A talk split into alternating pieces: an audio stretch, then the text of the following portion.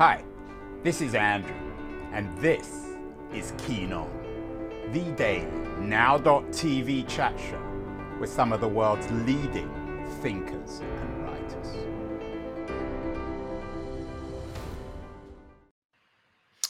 Hello, everybody. It's April the 5th. It's 9 a.m. Pacific time in California. And um, we are talking today about our current age of technology and turmoil. Things seem to be particularly uh, turbulent in early 2021, although I don't think it's any less turbulent than 2020. When you look at the news, uh, the, uh, the, the, the newspaper of record, uh, today's news is that Facebook now is upholding the social media ban on Donald Trump, the former president of the United States. Lots of turbulence and technology there. Um, the COVID story goes on, more and more stories about the vaccine. Lots of technology and turmoil there too. When it comes to the environment, everything is full of technology and turmoil.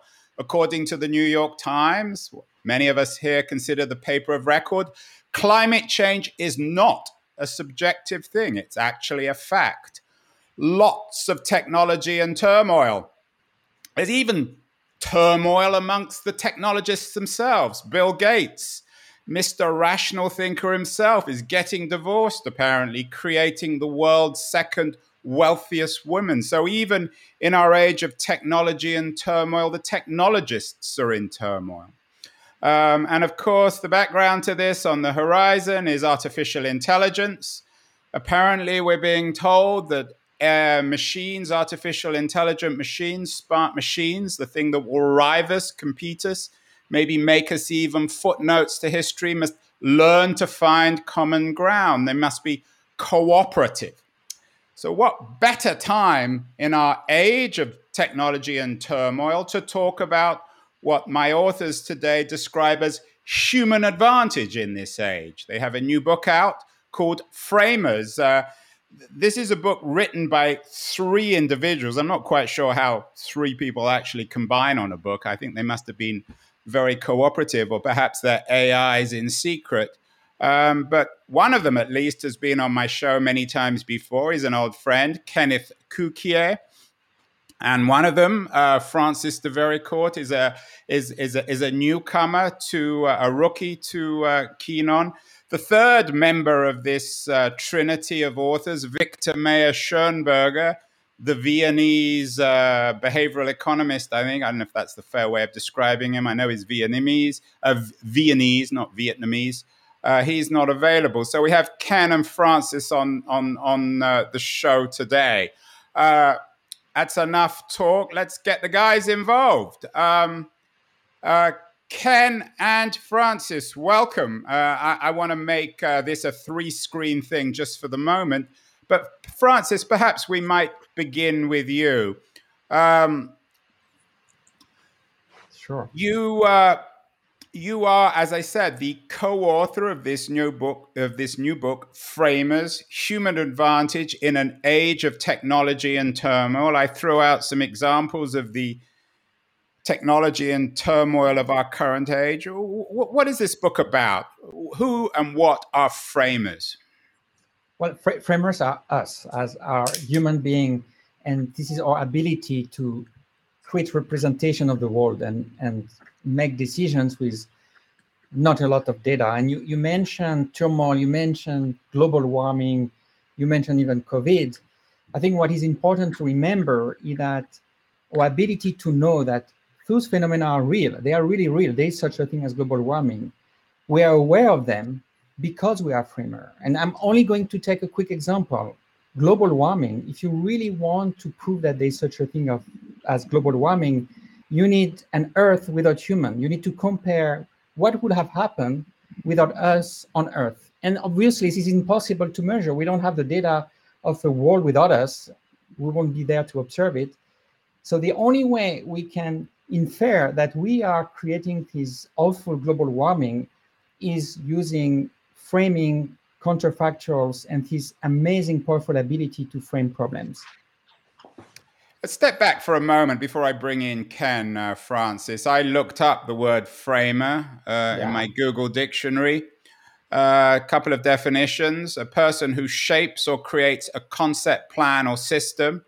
And perhaps a, a definition pe- most people will be fam- more familiar with a person who makes frames for paintings or photographs. Um, in terms of your definition, which of these nouns works more? The person who shapes or creates a concept, plan, or system, or a framer of paintings or photographs? You, you know what? Both applies because the idea, the metaphor of a frame, like the one you built, works very well. The way a frame works is to highlight some information you have in your context. That's what a frame does. It just guide what you observe, how to look at things. So what when we're talking about frames, we are talking about cognitive tools, so abstract representation, but they, they work exactly the same way. Why they are powerful is because they help you focus on the right thing and ignore things that are not very useful for your for your thinking. I can give you briefly one example. When you try to look, you, you're in San Francisco, so you, you let's say you come to Berlin, you don't know Berlin, where I live, um, you try to find your way around, you're going to use Google Map most likely. You're not going to use Google Earth. Just as but I Google, use, uh, sorry, just as yes, I use uh, Google uh, Google Dictionary for uh, defining frames. For instance, for instance, but you're not go- using Google Earth because Google Earth has too much information. Is Google Earth is much richer than Google Map. You're using Google Map because it really simplifies things for you and pinpoint the most important information. And then using that, you can start to plan and to project yourself the different pathways you may want to use to reach my home where we can have a good wine, etc. So the key point is that the frame that you built helps you focus your attention. And this is exactly how the conceptual frame, if you want, the mental model works. It simplifies in a very specific way the world for you that enables you to act on it. Focus, focus, focus. Let's mm-hmm. focus now on Ken, an old friend. Has been on the show several times before. Many of you will be familiar with Ken because he is the co author of the best selling book, Big Data, which, in my view, is still the best book um, actually on big data and the AI revolution. His co author back then was Victor Mayer-Schönberger, one of the uh, the, the uh, one of the three authors, the co-authors of Framers. Um, Ken, is this new book Framer Framers? Is it in a sense um, the next step after big data? How are these two books connected? Wow, what a good question. Uh, so hey, thank you. Thanks for having me. It's great to see you again. Sadly, not face to face, but through the through the medium of uh, the net and the browser. Uh, you're absolutely right. The book the books are connected. It doesn't seem like it's obvious, but you have put your finger on something when when Victor and I wrote the book Big Data, we emphasized the information and the data. In fact, we deliberately said that the world has, you know, has has long spoken about the promise of IT, but it is time for us to change the gaze from the T, the technology, the hardware, to the I, to the information part itself. And so we focused on the data and what the data could do. And we minimized things that we thought were sort of obvious, such as the model that you put the data into, and everyone in the AI field. And of course, let me stop and say the term big data is basically a shorthand for machine learning. So we were really talking about the AI revolution, machine learning, and also data analytics for that matter. But data analytics is just souped up statistics, and that still applies. It's still about the data. But whether it's statistics or whether it's machine learning, you rely on a model. Fine. Before you have a model, however, physical sort of instantiation of the model, statistical model, you have a mental model. That's the important bit. What is a mental model? It is a frame. That's the term of art in cognitive sciences, among other disciplines in the social sciences. When you have a frame, a cognitive frame, it is allows you to focus on certain things and de-emphasize other things. As Francis had said, when you try to get around the city of Berlin, you don't rely on Google Earth, too much information, you rely on Google Maps that actually excludes information so that it's relevant to you at a given time. we when we talked about big data, we got criticized as being the great cheerleaders of the data and also our point that you should trust correlations and not causation. Sure, and I think that's absolutely true. But we got so but people we were so misunderstood that we realized we needed to say more about this we also got very alarmed by the way in which people were embracing the big data revolution to such a degree that they were using it in the wrong ways for the wrong purposes with the wrong values at heart, or they were not using it at all, saying it didn't matter, and rejecting the whole project of rationality. We disliked both the rationalists and the emotionalists. So, what we wrote about was saying that actually there's this human capability that transcends the data, that transcends both our base natures and our, our grunts and of that populist sort of relish in, and transcends the hyper rationalists and the people who believe that they want to give up on the human project and, and trust algorithms. Instead, we should double down on what humans do and do well already, and that is generate mental models or representations or frames. We need to become better framers. We need to become better framers. Uh, I hope you don't die soon, Ken. But if, if, when you die, perhaps that will be put on your grave. Um, Francis, uh, yes, uh, that was a nice comment, wasn't it? I, I love sorry, it. it. just popped out. I didn't mean that really. Um, Francis, uh, you join this this team, this Cukier Mayer-Schönberger team. What did you bring to the table? Why did you get involved? And how do you write a book? How do three sort of distinguished journalist academics, how do they combine to, to write a book? Is that an act of framing in itself?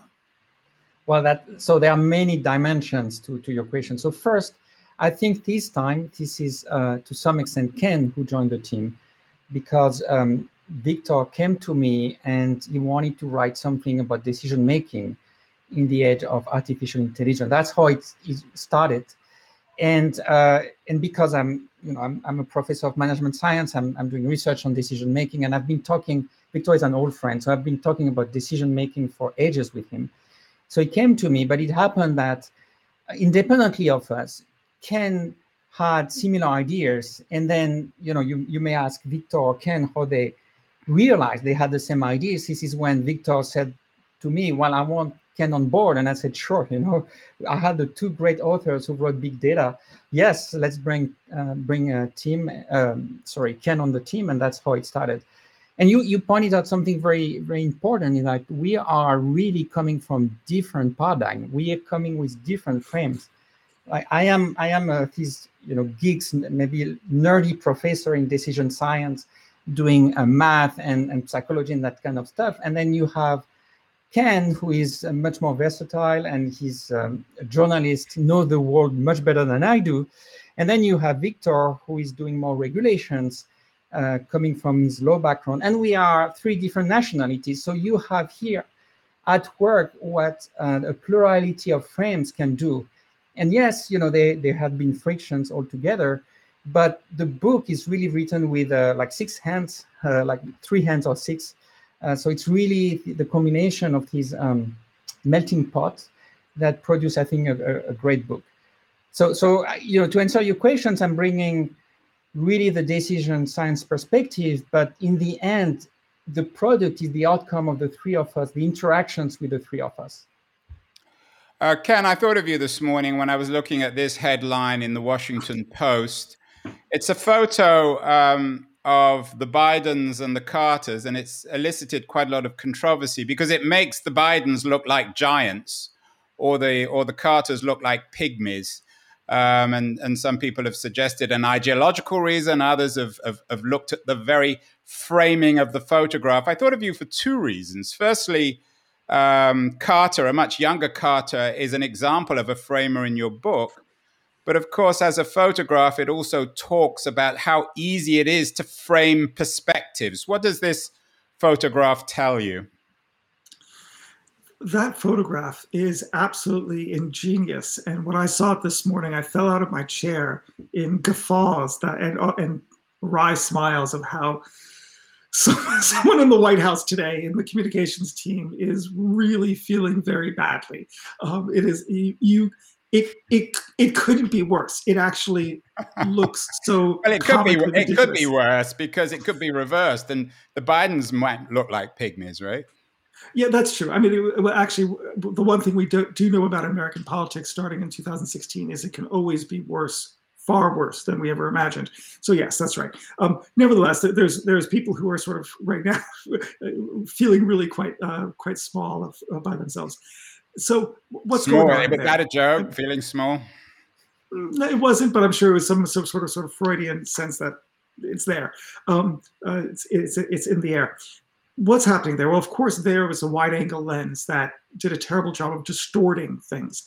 And if you think about frames and what they do for us, they distort things, but in a positive way. What do I mean by that? Is that um, just as when we have, say, um, the Constitution, uh, we have a frame in which we want to focus on certain elements, say, uh, whether we want to have a bicameral legislature or not, we have to make these decisions and we have to make these choices by having a frame, we can exclude information as well as focus on other certain information that we do want to put our attention to.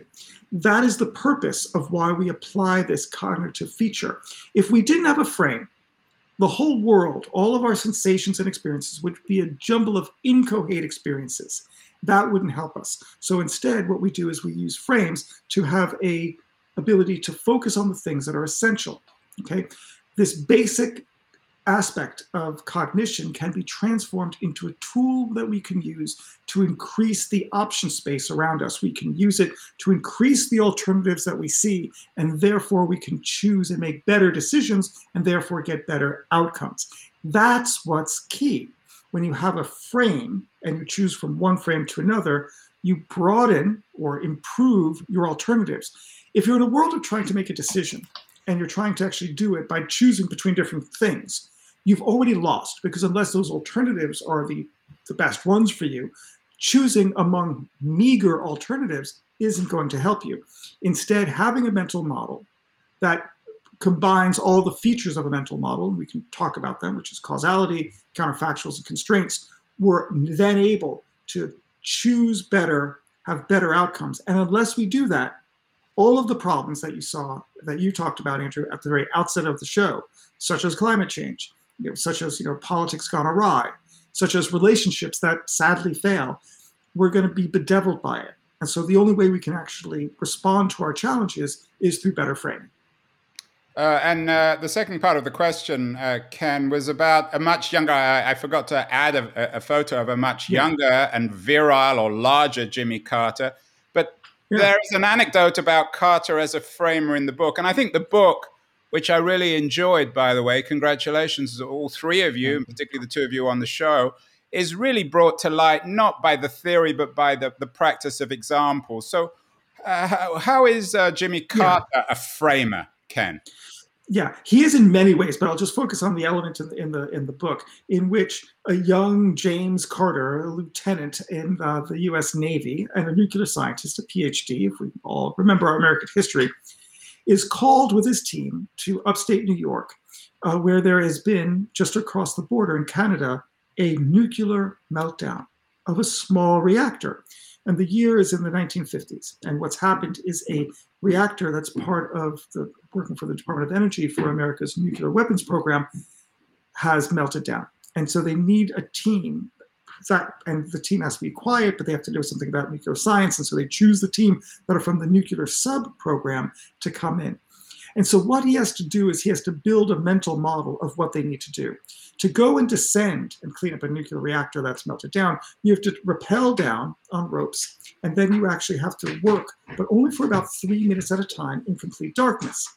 So you have to find out, well, what's the problem? Then you have to find out, well, what's the, how do you fix the problem? And you have to get out really quickly. So what he does is they build actually a physical model because you can't keep it all into your head. They create an exact replica of the nuclear uh, containment vessel that they have to go into, and they work on it with, so they know exactly what tools they need, what they need to do, groping and groping is in effect blindfolded to see how they would actually respond there, and then they'd go and perform the function for three minutes at a time on a daily basis, come back out, go back to the model a couple of couple miles away in a tennis court, and then change it there. So every time they can rehearse it again and again and again. Now, this rehearsal is really important because you instantiated the mental model in a physical model. You simulated it. But the key thing is we don't actually have to just rely on the physical model. By rehearsing things mentally, which is an incredible cognitive skill, we get better and better and better. So that, of course, is how high performance athletes train. A ski jumper will jump down is the, this the, the, the Gladwellian element to the book? Um, no, I think it's more of the Kukiaian, Devarikorian, Victor Mayer Schonbergerian element of the book, actually. But uh, but if Gladwell wants to borrow very, our technique, very nice response, Ken. Let, us move on to some other examples. Um, uh, uh, Francis, um, can we talk a little bit about uh, the first example in the book? A, a woman, mm. everyone will, of course, heard of Jimmy Carter or even James Carter. Most of our viewers and listeners won't be familiar with a woman called Regina Barzilay. You open with this woman and you say that she is the, I guess, the quintessential example of a, a successful framer. What is it about Barzilay that justifies her inclusion as such a prominent figure in your book? I mean, we, we wanted to start it with an example that give on, on the surface, make you believe that it's all about the machine, the, the power of AI. And it's true. This story is very impressive because it's tackling one of the most challenge uh, that humanity is going to face. That is, we have a huge problem with antibiotics. Or antibiotics are developing, uh, or germs are developing un, uh, resistance to antibiotics. And in 10 years, 20 years, there will be about 10 millions of people every year dying from um, disease because of the resistance of these antibi- antibiotics. And for the last 30 years, humanity has tried to find new ways of coming up with new antibiotics and fail and fail and fail. And here come a young woman and decided to use a machine to help her figure out with, with her with her team, obviously, but to help her figure out can we find a new antibiotics? And she applied machine learning techniques and came up with a new one that is extremely powerful. It's called Halicin because it's coming from HAL, you know, the Space Odyssey movie. There's always his nasty AI uh, character in those uh, uh, sci-fi movies. So HAL is a character which is a machine that destroys humanity. So here, halicin might be the next antibiotic that is going to save humanity. And so that's why we wanted to start with this example where when you look at it on the surface, this is the machine who did all the work. But the truth is that before the machine kicks in, her team and herself had to reframe the problem. And instead of um, going quickly, instead of looking at the structure of an antibiotics of the molecules, she focused, she changed focus. She focused on the functions. What does the machine do, the, the uh, antibiotic do, and using that reframing, start to train the algorithm. And what is very, very interesting is that they force the machine, they constrain the machine. So they, they impose a frame on the machine, they constrain of uh, the machine to look for mechanisms that has never been seen before. So that the machine look a, a lot, a lot, a lot, a lot at a lot, a lot, a lot of molecules, but focuses on new mechanisms. If the mechanisms mechanisms is known, I forget it. I move to the next one again and again. So we open the book with an example for a huge problem we believe is done by a machine, but behind it there is a human being here at MIT who reframed the problem so that then the machine can take over. That's why we started with her, and she's a quite impressive woman. Uh, there are a lot of impressive women in the book. Uh, another one, a more mainstream figure that everyone will have heard of, is uh, Alyssa Milano. She is the woman, of course, who started the conversation about Me Too with this uh, famous tweet. Um, why is she a framer, Ken? So, what happened there is that uh, prior to Melissa Milano's infamous tweet, and of course, it wasn't just Alyssa Milano, it was all the women who responded to it that deserve credit here. And even before Alyssa Milano, the, the term Me Too was a movement by Tarana Burke. So it had been in the air. So it wasn't, although Alyssa Milano is a very nice um, sort of centerpiece with which to understand this issue, I want to point out there's a lot of credit that goes around to lots of great women who stood up to sexual assault.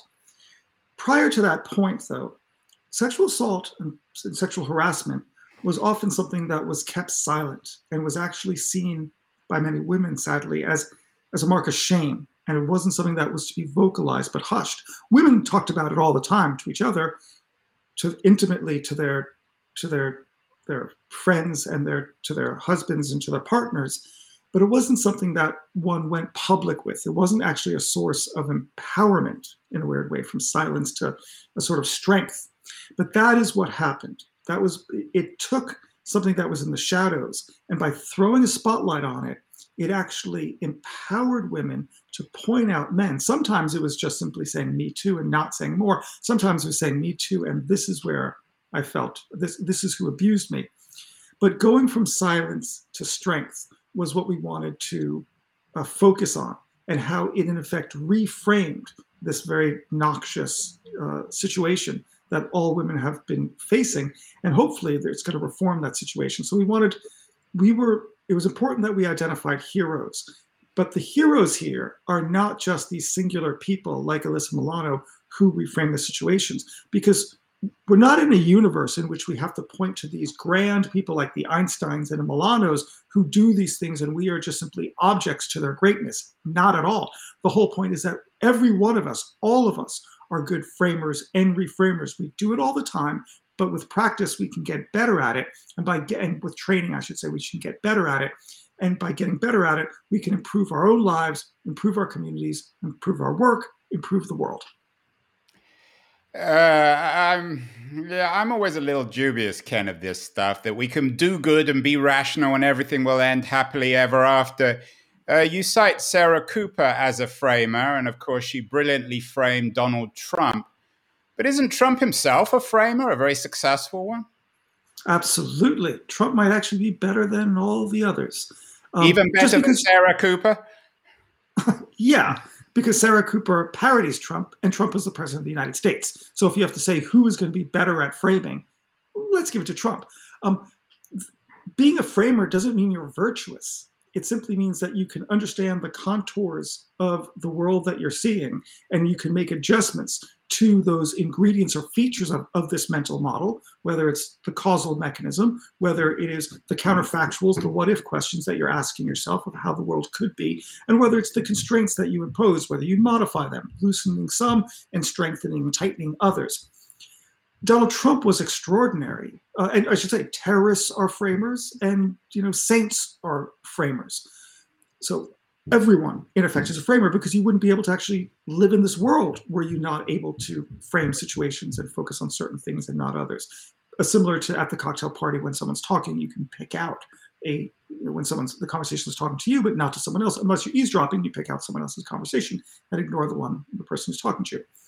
So donald trump of course is is a framer par excellence. What did he do? I mean, he looked at American politics. And keep in mind, he ran for the presidency, or at least floated the idea of running for the presidency for decades prior to actually 2016, right? He was looking for messages that worked. He was looking for the buttons that he would push of how to get himself out there. Whether he, it was genuinely to win office or not is, is actually historians will answer. There's a lot of evidence to suggest that it, this really was about trying to boost his profile for for contracts that he was negotiating for television shows. Be that as it may, he successfully understood that he had, he could position himself. He could see a new reality that others couldn't see, particularly not the, the, the media. And I just remember people from the red states coming to me and whispering in my ear in 2016, early 2016, you guys have a problem. You East Coast media elites, you have no idea what's happening in the heartland. And a man from Iowa retired and, doctor. And they were right. Uh, Fr- Francis, um, Ken said that we are all essentially framers. We have to be. That's what being human is. Um, can to be a successful framer, do you have to be correct? One of the examples you have in the book, which I was curious about, is Ben Bernanke, who, uh, correct me if I'm wrong, you seem to present as someone who successfully framed the uh, the late uh, the 2008 financial meltdown, essentially f- saving the financial system. There's a lot of debate about that. Some people, including the New York Times, uh, Benjamin Appelbaum, uh, a few years ago in the Times, suggested that that the Feds and, and, and Bernanke misread the situation. So, what's the relationship between framing the truth, if you like, and just simply dealing with a situation which in 2008 was a house on fire and out of control and, and forcing you to do something? You know, Andrew, before we ask Francis to answer, I have a feeling that you, since there are three authors, that you've actually asked the very one, one, of the yeah, one of the few instances where you asked I'm, the question. No, I can. I'm happy to jump in, but Ken, yeah, I, it's close to your heart, so go exactly. for it. Yeah. Go for it. You love that example, so go for it. Okay. Well, Ken, as I was a, uh, ready to Ken shoot. Is being. Ken is framing the question in a greedy way, but I'm going to give it back to him. And Francis, we're going to end with you. Go on. I'm fine. Ken. I'm fine. I'm fine. We, we will go to Francis. We'll give the two. But but Andrew, keen on. I work at a place called The Economist. How could that not be close to my heart? You, you, that's right. an own goal, as we say in Britain. Okay, so what did what did he do? Right, it begins the chapter on causality, and the reason why is that one of the ingredients of the frame is causality, and the the issue is that for years, eco- economists understood that the that the economy, such as the, the concept uh, was created, and it was, it's actually a relatively modern concept, uh, responds to causal connections and, and causal features. You can pull a lever and get some outcome. You can push a button and get another outcome. So it depends on the mental model that you have. And in 2008, at the outset of the financial crisis, actually in 2007, when it was first bubbling along, in 2008, when you had a forcing function with Lehman Brothers and then AIG, there were many people who said, and rightly so, look at these losses this is nothing. You know, the global financial, uh, you know, global financial system, and particularly just Wall Street, deals with trillions of dollars of transactions a day. So what's a couple hundred billion dollars? These just these firms going under means nothing, right? But Bernanke, his his framing was different. He understood that a small trouble on Wall Street will mean huge repercussions on Main Street if you lose confidence. And he had that frame because he was a student an expert in one niche area of economics. It was the Great Depression. And he studied how the Fed and the Fed's policy was a cause of the crisis of the Great Depression. It didn't actually, it actually did everything wrong. It allowed banks to go under, particularly small lenders. It, it, it constricted capital rather than opened up the floodgates to capital. Everything it did was the inverse of what you wanted. So his mental model he imposed and it succeeded. The fact that today in 2021, we are paying with US dollars and greenbacks for things and living our lives and not living with sticks and stones and foraging for our food is a credit to the fact that he was right. Can well, let's go I back comment? to uh, uh, uh, Francis. Did you want to add something to that after Ken well, so selfishly yeah. seized the uh, no. seized the microphone? No, no, no. It's not selfish. I mean, I know, I know, he loved that story. So, so I'm glad he, he could uh, indulge himself uh, taking on that one. But, but there were there were another dimensions to your question. You talk about truth, and and so that that's a very very important point. The the the main point is very often you know the truth after the fact. Like no, it's easy to, with hindsight, look at all what happened. Now to say what could have happened then but what makes decisions difficult and the problem we are facing difficult is we don't know. like We, we are in situations where there's a lot of ambiguity, uncertainty, and our best hope is to frame the problem the right way so that it determine a set of alternatives that are potentially successful. So what makes a difficult decision is precisely we don't know the truth. But Francis, isn't yeah. the truth always political. Uh, Stephen Colbert, of course, famously came up with his joke of a phrase, truthiness, but truthiness remains all around us. Another of the headlines today is that the some of the top Republicans are trying to oust Lynn Cheney from the House of Representative leadership because she questions Donald Trump's version of the 2020 election. She claims that it's a lie, and Donald Trump's claiming that the, the election itself was a big lie. Um, in in the last part of your book, you and I, I found this particularly interesting. You you bring up Hannah hmm. Arendt and a, and a less well known but equally important uh, European intellectual emigre to America, Jewish uh, Ju- Judith not Jewish Judith Shklar, who was another political uh, philosopher at Harvard. How can Arendt and Shklar help us through this minefield of truthiness? Well, as a as a warning in many ways, I'm you know, thank you for giving me the opportunity to co- to comment on U.S. politics. Um, we uh, Ken had a lot of praise for Trump, at least as a framer. I know where his uh, views stand, but Trump as a framer, and there's that the connection with with Arendt is uh, is very very very dangerous. Except especially with the examples you gave uh, with what is going on right now. What he's doing is imposing only one frame on the Republican Party. There's only one frame. There's no other possibilities to bring a different perspective. There's much more frictions in the Democratic Party, but it's a good thing. The friction is healthy because it means there are different ways of framing the same political issues. So the only thing I can say, I do not know where the truth lies.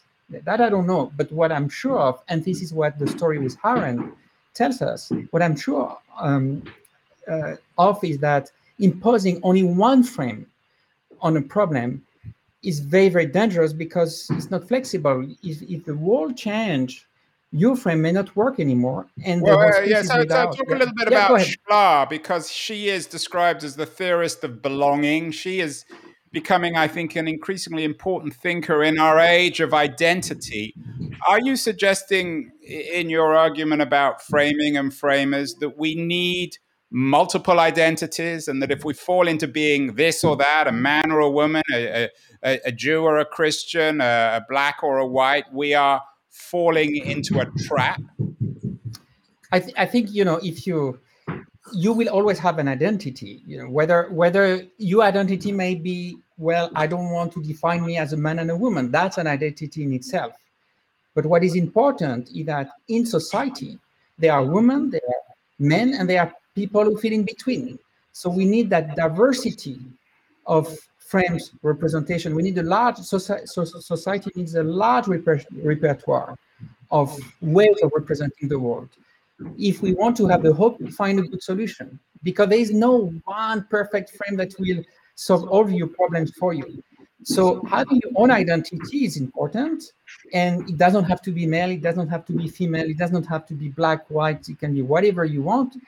But what is important is to have a society that allows those different frames to coexist. And when you look at what's going on in the Republican Party, if you just take that as a mini society, it's very scary because you see the opposite that is going on. It's like you you get uh, kicked out so easily for just bringing your own slightly different views. And this is the story of Arendt um, in World War II, that she saw that coming.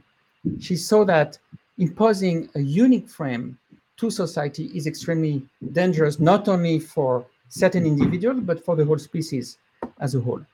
Ken, the subtitle of the book is uh, Human Advantage in an Age of Technology and Turmoil. I think it implies that we're living in a unique age of technology and turmoil. We had, uh, the, the, the, shall we call him, the, the skeptical uh, Scottish American historian Niall Ferguson on the show earlier this week.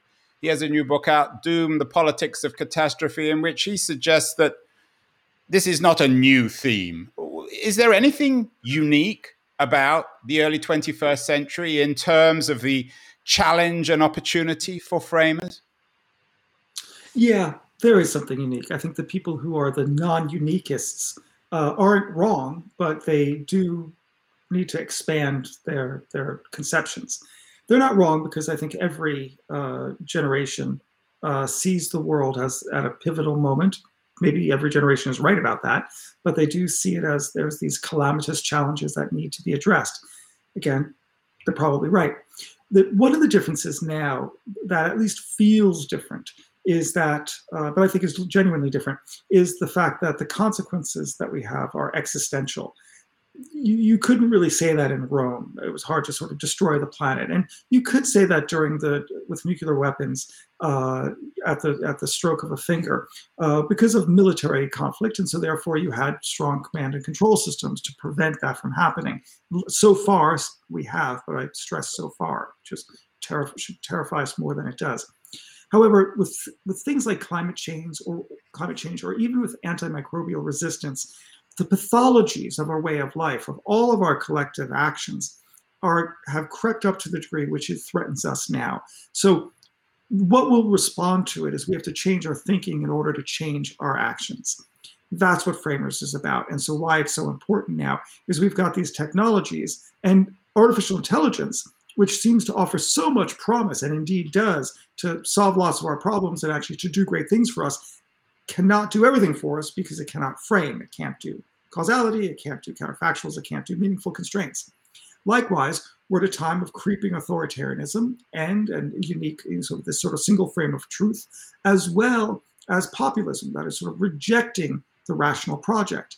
And there too, we need to vaunt framing as a antidote to that tendency as well. So between the technology of AI, which can't frame, and the populists and authoritarians that give up on framing as well, we want to vaunt this human capability. And if we train ourselves to get better at it, we can actually solve our problems that we haven't solved before. And if we don't, we will perish.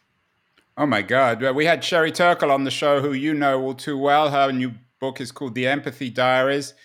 Um, is empathy central in the book? A final question, Ken, and, and perhaps Francis, you could jump in too, because the one thing, of course, that smart machines don't seem to be able to do is, is be empathetic. Is that what uh, our challenge and opportunity as humans is when it comes to framing to add empathy so that we can outcompete uh, machines? I would say no. I'd love to hear what Francis has to say, but I would say no. I, I, um, yeah. Let, let, let Ken go, then Francis will bring you in. Well, yeah. this is this is usually what what people say about AI. Oh, at least humans have emotion, empathy, and all that is correct. No, you need to be careful. AI can start reading emotions, and you know they have also little robot they use in Japan for elderly people, so they don't feel alone. So but the claim we are making is no, no, no. The real difference is empathy is important. I'm not, I'm not uh, claiming otherwise. But the real difference and where we can bring the extra miles is machine do not frame. Machine cannot create their own representation about the world. Machine cannot imagine alternative realities that help us know there is such a thing as global warming. That help help us uncover new alternative and new ways of doing things so I would maintain that really, really, and that's the whole book is about that, is our advantage is our ability to, frame. A machine cannot frame. Uh, Ken, final word on this. You seem to perhaps disagree on this. No, um, I, I, want to point out that uh, we didn't actually go there. Uh, I think empathy is a nice virtue it, it, it's very pleasant. It's probably something that humans, only humans can do. It's a nice virtue to think that we can sort of put ourselves into someone else's shoes and therefore have this emotional response to it. But what we were, what ultimately we tried to do is redefine liberalism through the lens of cognitive science to say that these that, that we need to practice tolerance and pluralism and respect and diversity for people's mental models in the world in order to live in this world. And if we don't do this, we will not address our problems. Well, there you have it. Uh, a wonderful new book by uh, three of my favorite writers. Only two of them are on the show Ken Cukier and Francis de Vericourt. Viktor will have to come on another time. Uh, Framers, Human Advantage in an Age of Technology and Turmoil. I want to thank both of you. One, uh, Ken, uh, broadcasting from London, uh, Francis from Berlin, me from San Francisco. I'll have to have you back on the show again to talk Happy about to. Jimmy Carter, Alyssa Milano, and Judith Shklar. It's unusual to have such a far-ranging competition uh, conversation. Thank you both so much. Thank, Thank you very much. Great to be here.